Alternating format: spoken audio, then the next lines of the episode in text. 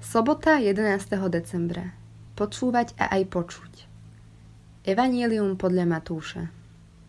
Učeníci sa ho pýtali, prečo teda zákonníci hovoria, že najprv musí prísť Eliáš?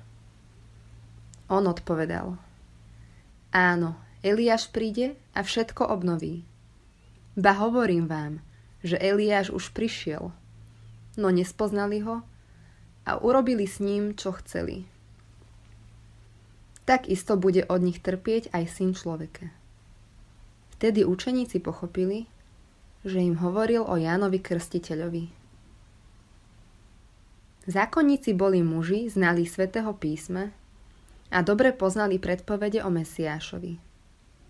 No keď mali pred sebou Ježiša, nerozpoznali ho v ňom. Niekedy si aj my môžeme myslieť, že ak by sme pred sebou videli Ježiša, určite by sme ho spoznali. Ale naozaj? Je ľahké pozerať sa, ale nevidieť.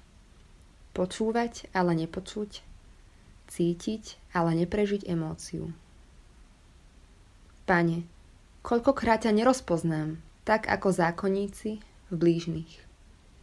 Prosím ťa za nich, za seba, aby som k ním vedela vždy pristupovať s láskou, ako by som chcela pristupovať k Tebe.